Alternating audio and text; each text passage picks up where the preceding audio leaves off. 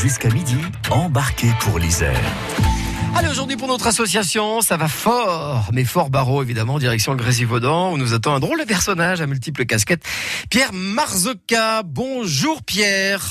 Bonjour Pierre Monaton. Vous êtes le président de l'association de sauvegarde et valorisation de Fort Barreau, qui a été créée en, en mille neuf cent quatre-vingt-neuf. Je parle de l'association, bien sûr. Alors Pierre, juste avant de parler de votre association, rappelons quand même, en quelques mots, que c'est le duc Charles-Emmanuel Ier de Savoie qui avait pris cette drôle de décision, quand même, hein, en mille cinq cent quatre-vingt-dix-sept, euh, d'édifier un fort en territoire français, sur la colline donc de Barreau, qui en plus euh, avait appelé ce fort le fort Saint-Barthélemy, en sachant que sur ce territoire français régnait notre duc de Lesdiguières, qui lui était forcément protestant. Alors Pierre, est-ce que ce duc de Savoie était vraiment conscient de ce qu'il faisait, ou est-ce qu'il était complètement maso, Pierre Marzocca?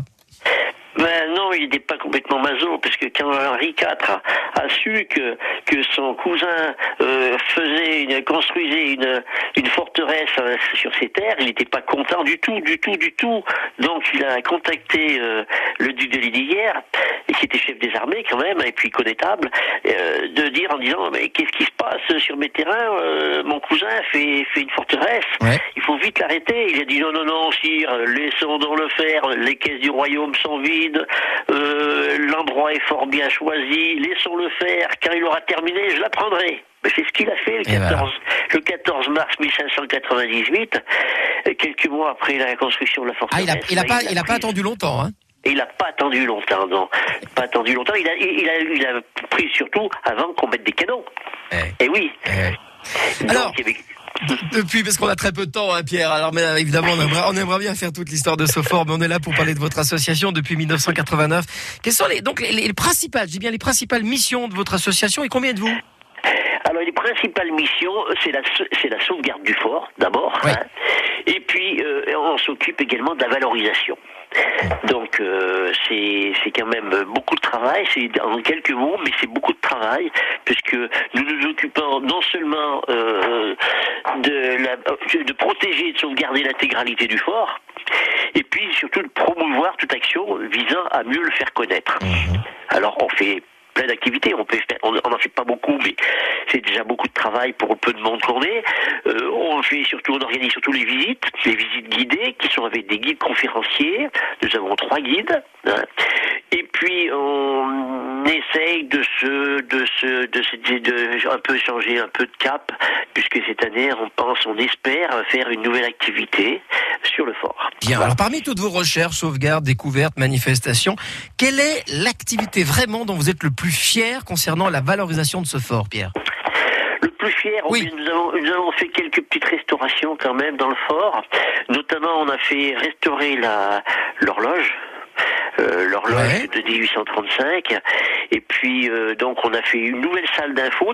Avant nous avions trois salles d'infos d'information sur l'histoire de fort, on vient d'en terminer une quatrième, qui est la salle du vingtième siècle, avec les, les deux principaux euh, conflits euh, quatorze dix-huit et quarante-cinq, et un peu avant quarante-cinq, puisque après quarante-cinq pardon, euh, puisqu'on a eu à accueillir quelques pas mal de, de, mmh. de prisonniers.